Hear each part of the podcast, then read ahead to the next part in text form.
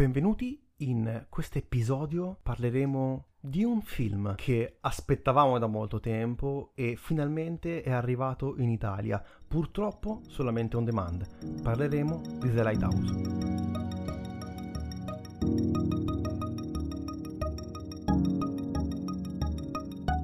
Robert Eggers, come avrete comunque eh, avuto modo di ascoltare durante tutti gli episodi, è un, un, nostro grande pallino che ci portiamo avanti di volta in volta e non vedevamo l'ora che arrivasse questo film. Purtroppo, ma non è a causa del Covid, ma proprio all'idea della, della distribuzione abbastanza carente, il film è arrivato solamente eh, on demand e non è stato potuto vedere al cinema, una cosa che ha secondo me eh, già parto subito a dire, ha molto influenzato in maniera negativa comunque l'idea del film perché è un film come questo eh, deve essere visto sul grande schermo, non è possibile secondo me vederlo solamente su un piccolo schermo, su qualsiasi dispositivo che non rispecchia comunque l'esperienza cinematografica. È uno di quei film secondo me da vedere in, in sala, in cui l'esperienza eh, vale probabilmente molto di più rispetto a quello che possiamo ottenere guardandolo in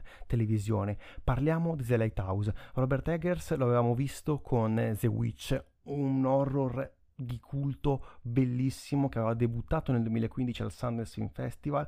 Qui arriva a Cannes nel 2019 con questo thriller psicologico. Lo possiamo innanzitutto definire un film horror? Sì, per me è, sì, è un film horror a livello psicologico mentale. E quindi è uno dei migliori horror, secondo me. È, è quel genere di horror che cerca di farti paura con i personaggi e quella descrizione di, della storia e, del, e, di quello che circonda i nostri personaggi. Perché che cosa circonda? Dove, dove ci troviamo? In The Lighthouse. Allora, i nostri due protagonisti, i quali nomi ver- li scopriremo molto in là con la storia, ma non ci interessano. E... Li chiameremo solo come William Defoe e, e Robert Pattinson. Pattinson. Vengono portati su un'isoletta sperduta a gestire un faro per tre mesi e troviamo che Dafoe è quello ovviamente che ha più esperienza rispetto a Pattinson che prende un novellino e quindi lui inizia un po' a gestire, a prendere le briglie dell'ordine e di quello che bisogna fare, comandando Pattison e impedendogli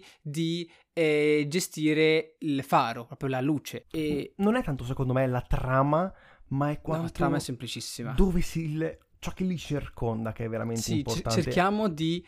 Adesso noi proveremo, è più una speranza, probabilmente non ce la faremo, di parlare di questo film a punti. Molto probabilmente noi finiremo questo episodio come i personaggi del film. Completamente confusi. Ci sta, è una cosa abbastanza...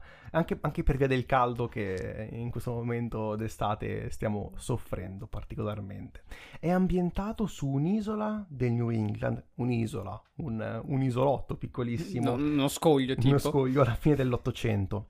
E qui troviamo un'ambientazione dalle tonalità molto, molto dark, che è un po' accentuata, un po' è un modo di dire, è molto accentuata dalla fotografia. Sì, troviamo fotografia è fantastica, e questo film è in bianco e nero e, e se non sbaglio è quasi 4 terzi, qualcosa molto simile ai 4 terzi. Ma non è tanto il bianco e nero, è come è fatto il bianco e nero. Cioè, sono i neri che sono profondissimi delle tonalità di grigio impressionanti, niente di eccessivamente luminoso, ma claramente questi grigi si vanno a scolpire nelle mura, negli oggetti e nelle espressioni, nella faccia dei due protagonisti in modo eclatante. L'esperienza visiva che ci troviamo davanti agli occhi è qualcosa di completamente eh, atipico per il cinema, non solo per il cinema moderno, ma proprio per il cinema in generale, qualcosa che è destinato a rimanere negli occhi dello spettatore, per questa estetica molto allucinante che tende a confonderti e a farti mescolare all'interno del sì, film. Sì, non, non, non, è psichedelico e tu dici ok, è tutto uno svarione, è una roba tutta inventata. Ci sono elementi che ti sembrano reali, elementi che sono completamente non reali e tu perdi la bussola e quindi non hai modo di discernere cosa realmente sta nella storia e cosa no. Anche in base a quello che succede, quello che fanno, quello che dicono i personaggi, tu ti perdi in questi pochi metri di isola con loro. È vero, ti ritrovi tu stesso all'interno di, questi, di questo scoglio, eh, di questo faro quasi distrutto in cui Robert Pattinson deve aggiustare continuamente, pulire per eh, mantenere quello che mh, mm, le aspettative di William Defoe, gli ordini di William Defoe. E, sì, e, e durante questo processo troviamo questo ambiente che sembra quasi sempre più sporco, lui è sempre più sporco e oltre all'esterno anche l'interno dei personaggi che piano piano andremo a scoprire è sempre più sporco. E c'è questa cosa che dicevamo prima, perdi completamente la cognizione del, del, tempo in questo viaggio verso la follia più assoluta, proprio a livello visivo e sonoro. E è un film molto bagnato a un certo punto, Co- come piove lì dentro credo non piova da nessun'altra parte. E sembra durare un'eternità la, la pioggia non ci sono stati secondo me momenti, ci sono pochissimi momenti in cui vi è una, un momento di quiete dalla tempesta. L- l'inizio, proprio prima dell'inizio, prima della tempesta, poi quando arriva la tempesta è eterna. Ti sembra passato un giorno, in realtà è passato molto molto di più. Come detto è una pellicola molto contorta e questo è sì secondo me un lato positivo per eh, quelli che possono apprezzare questo tipo di horror molto più complicato, perché è molto complicato, ma probabilmente per il grande pubblico è qualcosa di eh, delirante ed probabilmente molto confuso può risultare confuso per uno spettatore magari non proprio attento o comunque abituato a questo tipo di, di film, a questo tipo di, di, cinema. Ed è qualcosa di comunque uh, anche diverso rispetto al film precedente di Robert Eggers, che qui si ritrova eh, ancora una volta con un cinema d'ambientazione d'epoca perché anche The Witch era ambientato eh, nel verso mi sembra l'Ottocento e questo si ritrova in, in, questo filone, in questo che apprezza particolarmente a quanto pare il, il regista e ho letto dalle, dalle, mm, da, da, varie interviste, cercherà solo di fare film in costume e solo fare film d'epoca. E spero Cosa... che in tutti questi film ci siano questi elementi direi soprannaturali, ma non lo sono, proprio assurdi, come troviamo anche alla fine buona parte di The Witch. Sì, è un film molto molto estremo se ci pensiamo, eh, quindi secondo me o lo riesce ad amare o eh, ci sta che uno non lo possa comprendere appieno e anzi possa anche odiare la visione perché a un certo punto potrebbe iniziare a diventare, eh, soprattutto verso la metà del film, molto difficile da seguire se non si entra perfettamente nella, nella storia. Se posso fare un, piccolo appunto, non so benissimo per quale motivo, forse per un po' la non difficoltà, particolarità di seguire le vicende del personaggio, mi sembra eh, Holly Motors. Non so se l'avete presente, un bellissimo film e molto centrato su questo uh, personaggio che cambia costume e cambia ruolo. E, eh, secondo me, se vogliamo però ricondurre questo film a qualcosa di precedente, dobbiamo, secondo me, ricondurlo ai grandi romanzi eh, d'avventura d'epoca. E qui, ovviamente, era tratto, è tratto da un romanzo incompiuto di Edgar Allan Poe, detto anche Il Faro, come il titolo eh, lascerà presagire, ed ci ritroviamo, secondo me, moltissimo in, quella, in quell'ambientazione del, di fine Ottocento che raccontavano i grandi, eh, i grandi avventurieri, i grandi romanzieri eh, dell'epoca, tra cui in particolare Edgar Allan Poe. Eh, come detto, è molto curato nel, nell'estetica. Eh, per quanto il film sia sporco, cioè riesce a essere talmente curato da risultare completamente sporco. È un film molto, molto sporco. Sì, come ho detto, lo senti questa cosa che ti penetra o, e, suda dai personaggi. Trasuda e esce. Trasuda. Sì, è un film è molto, l'ambientazione è molto dettagliata, davvero tanto uh, lavoro estremamente ben fatto. Hanno ricostruito me. un faro, hanno ricostruito per, per poter ambientare il film eh, qui all'interno, eh, per poter ambientare il film in maniera molto realistica. Si utilizza secondo me eh, più, eff- più praticità rispetto magari a una CGI o comunque se è fatta è fatta in maniera molto realistica e fatta molto molto bene. Che quindi non invasiva riesce quasi a ricordare un pochino i film eh, di Fritz Lang, Murnau, ma lo stesso Méliès. È, è, un cinema molto molto pratico che basa gli effetti visivi sulla praticità ed è una cosa che io apprezzo moltissimo e ho piacevolmente ritrovato in eh, questo film, ho piacevolmente ritrovato in eh, The Lighthouse. Una cosa di cui sicuramente dobbiamo parlare è la regia.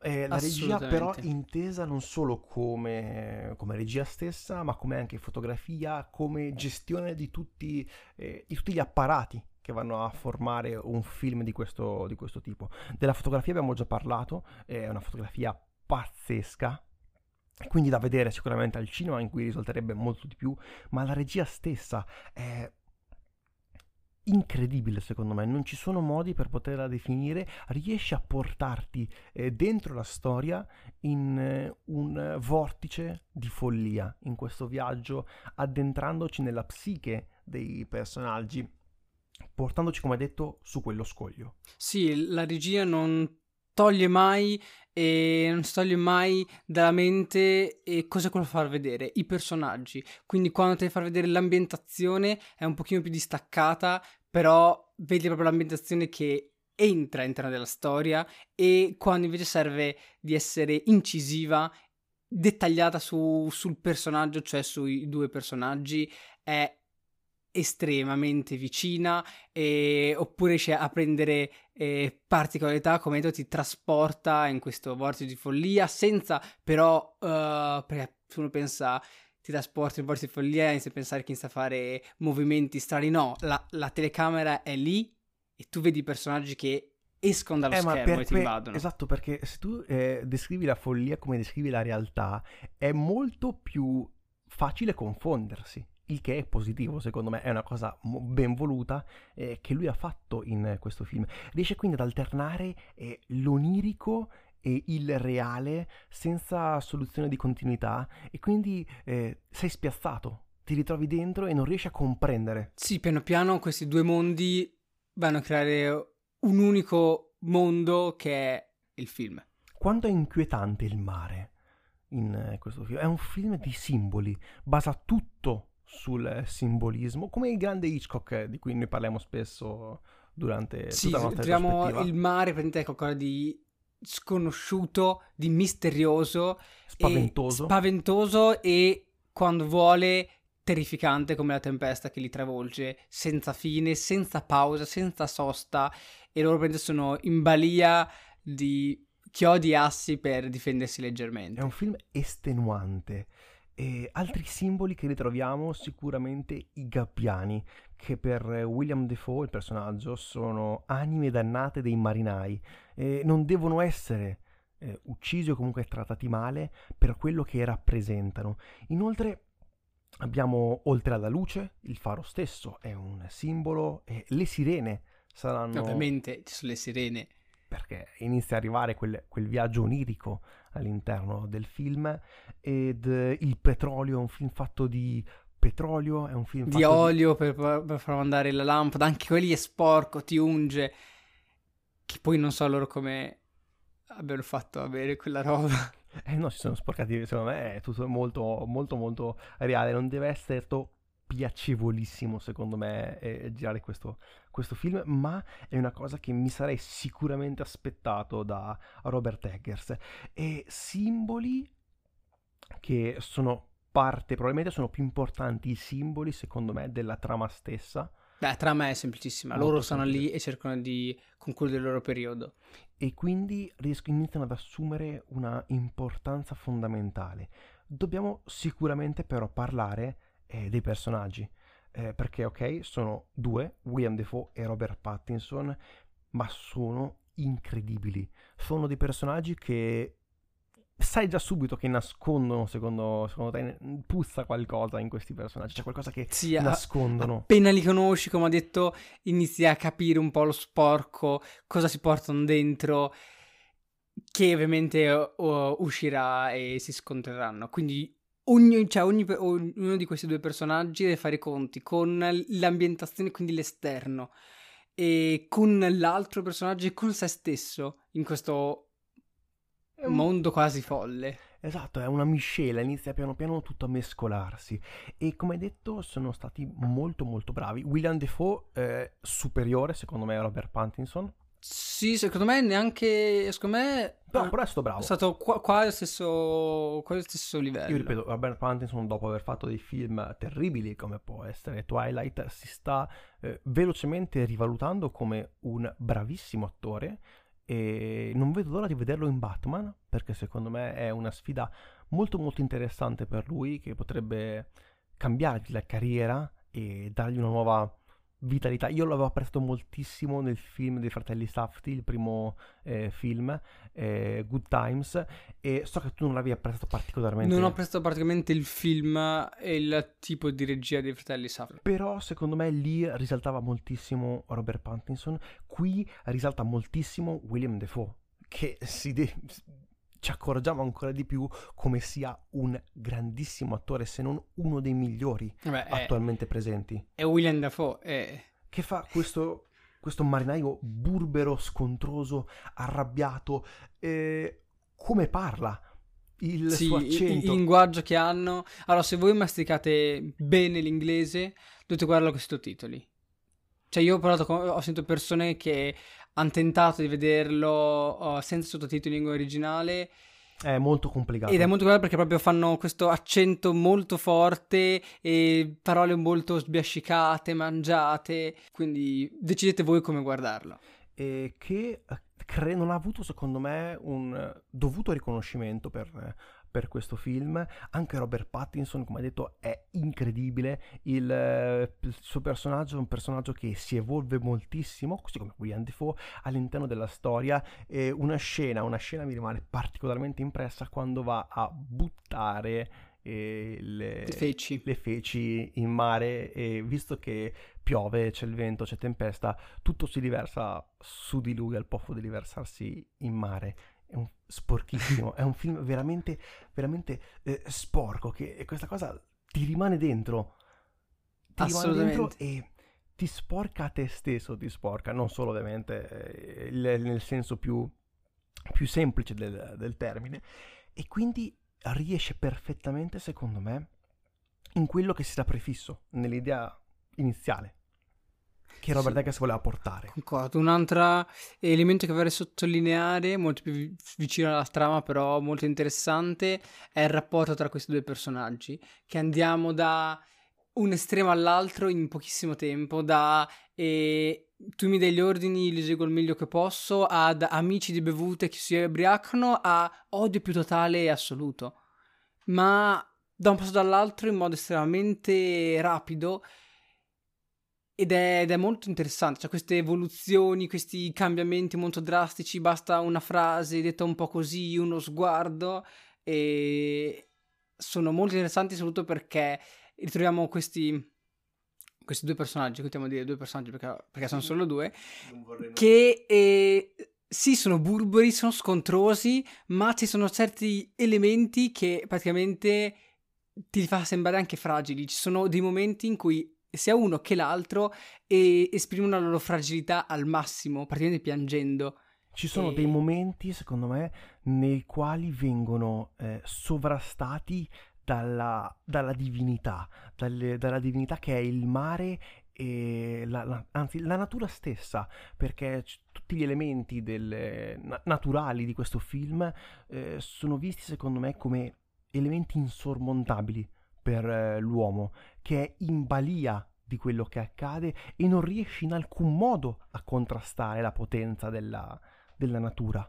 Ed è un elemento molto molto importante ed inquietante. È come se quello scoglio fosse l'inferno, fosse il loro inferno sul quale si sono ritrovati a dover espiare i, i loro peccati in eh, questo viaggio che senza tempo, perché sì, devono rimanere lì per tre mesi, ma a un certo punto non riusciamo più a comprendere quanto e come il tempo sia passato e questo passaggio del tempo come abbia influenzato i personaggi e la loro evoluzione. Ci ritroviamo quindi, com- già, come abbiamo già detto, eh, in questo vortice postmoderno, in questo eh, vortice memorabile che non non smette mai di stupire ed eh, al tempo stesso estasiare, eh, porta eh, lo spettatore ad essere sempre, secondo me,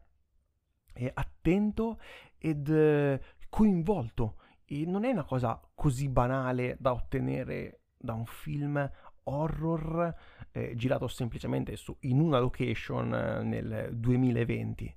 È qualcosa che quindi Robert Eggers riesce a fare, secondo me, perfettamente. Ora ti pongo una domanda: è meglio The Witch o The Lighthouse? The Lighthouse. Su, subito così subito. diretto The Lighthouse. E The Witch mi è piaciuto molto, cioè ti ha quella sensazione di inquietudine un sacco penetrante. Mo- mi, è piaciuto, cioè, mi è piaciuto davvero molto anche eh, The Witch e anche il, il, finale io l'ho apprezzato, a differenza magari di altri che volevano qualcosa eh, un po' meno uh, fantasiosa.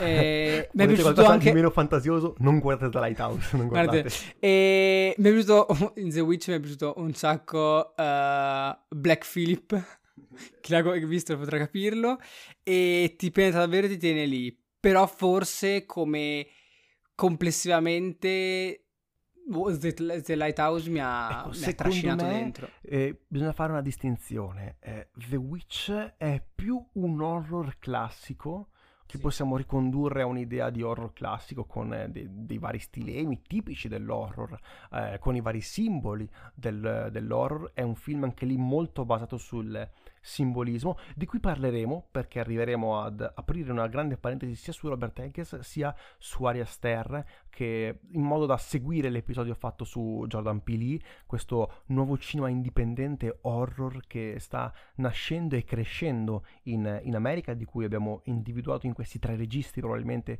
un pochino i, i fari, i, i principali eh, fautori di questa rinascita del genere ed eh, mentre in The Lighthouse troviamo qualcosa eh, che ok è horror ma molto molto psicologico eh, molto molto pesante eh, non ci sono più gli stilemi tipici di un film, eh, di un film horror classico, ma vi è completamente eh, qualcosa di nuovo e fresco. Io onestamente non saprei cosa scegliere. Ho apprezzato eh, equamente tutti e due i film ho apprezzato. Eh, bisognerebbe, secondo me, vederli in sala per poter fare un confronto, perché secondo me in sala The Lighthouse è molto superiore a The Witch. Sì, perché comunque The Lighthouse, se The Witch ti, ti penetra con questa inquietudine, The Lighthouse, a me, scuote le viscere. Sì, sì, è, fa, molto, ti, ti, molto, cioè, un film molto spo- ti, ti pa- Come dicevi te, ti par davanti questa sorta di divinità che magari li troviamo appunto nei racconti dei libri più nei romanzi di marinai come Moby Dick.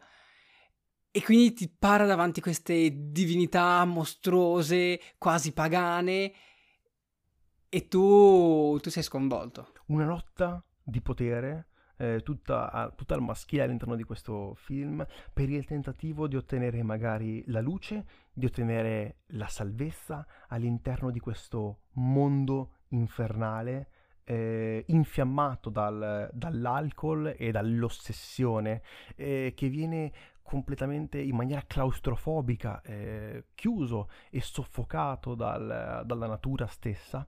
E ritroviamo quindi un, un film secondo me speciale e particolare, qualcosa di mai visto prima nel panorama del, del cinema, un film molto eh, di sperimentazione, un film sperimentale eh, che mi ha particolarmente colpito e ho particolarmente apprezzato. Riesco però a comprendere eh, le critiche di chi eh, in questo film non riesce ad eh, vederci altro ed perché è molto molto difficile. Probabilmente se vogliamo fare una, una critica è forse eh, troppo eh, difficile anche per un pubblico magari molto attento eh, entrare e comprendere appieno eh, l'idea e la sensazione del film perché alla fine dei conti se non una sensazione di inquietudine eh, non ti lascia altro secondo me questo, questo film oltre all'inquietudine e al sentirti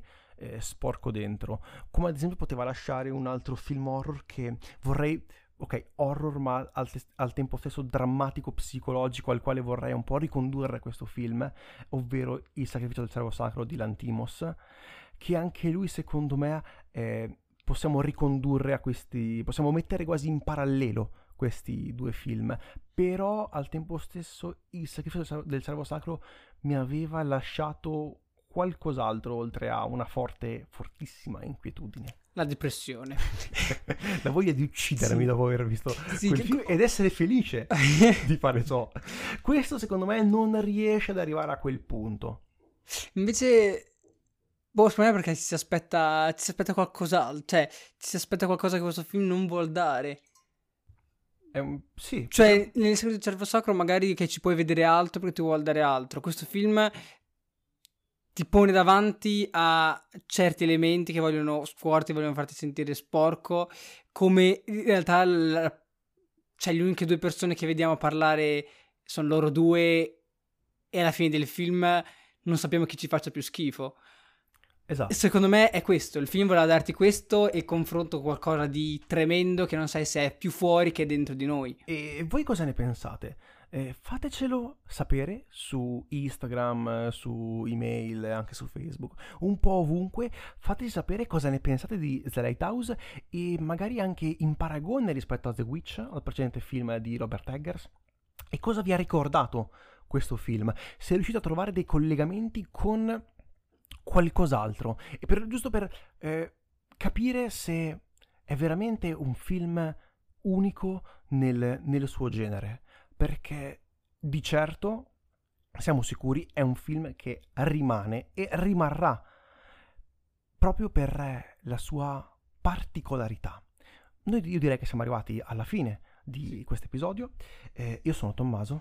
Io sono Aurelio. E questo è Effetto Vertigo. Adesso noi andremo a produrre alcol grezzo prodotto da petrolio e olio, come fanno i protagonisti, e ubriacarci ma non mi costringerai ad andare su un faro in mezzo, in mezzo al mare. Questo non lo... ci verrò mai, non ci verrò. Lo vedremo.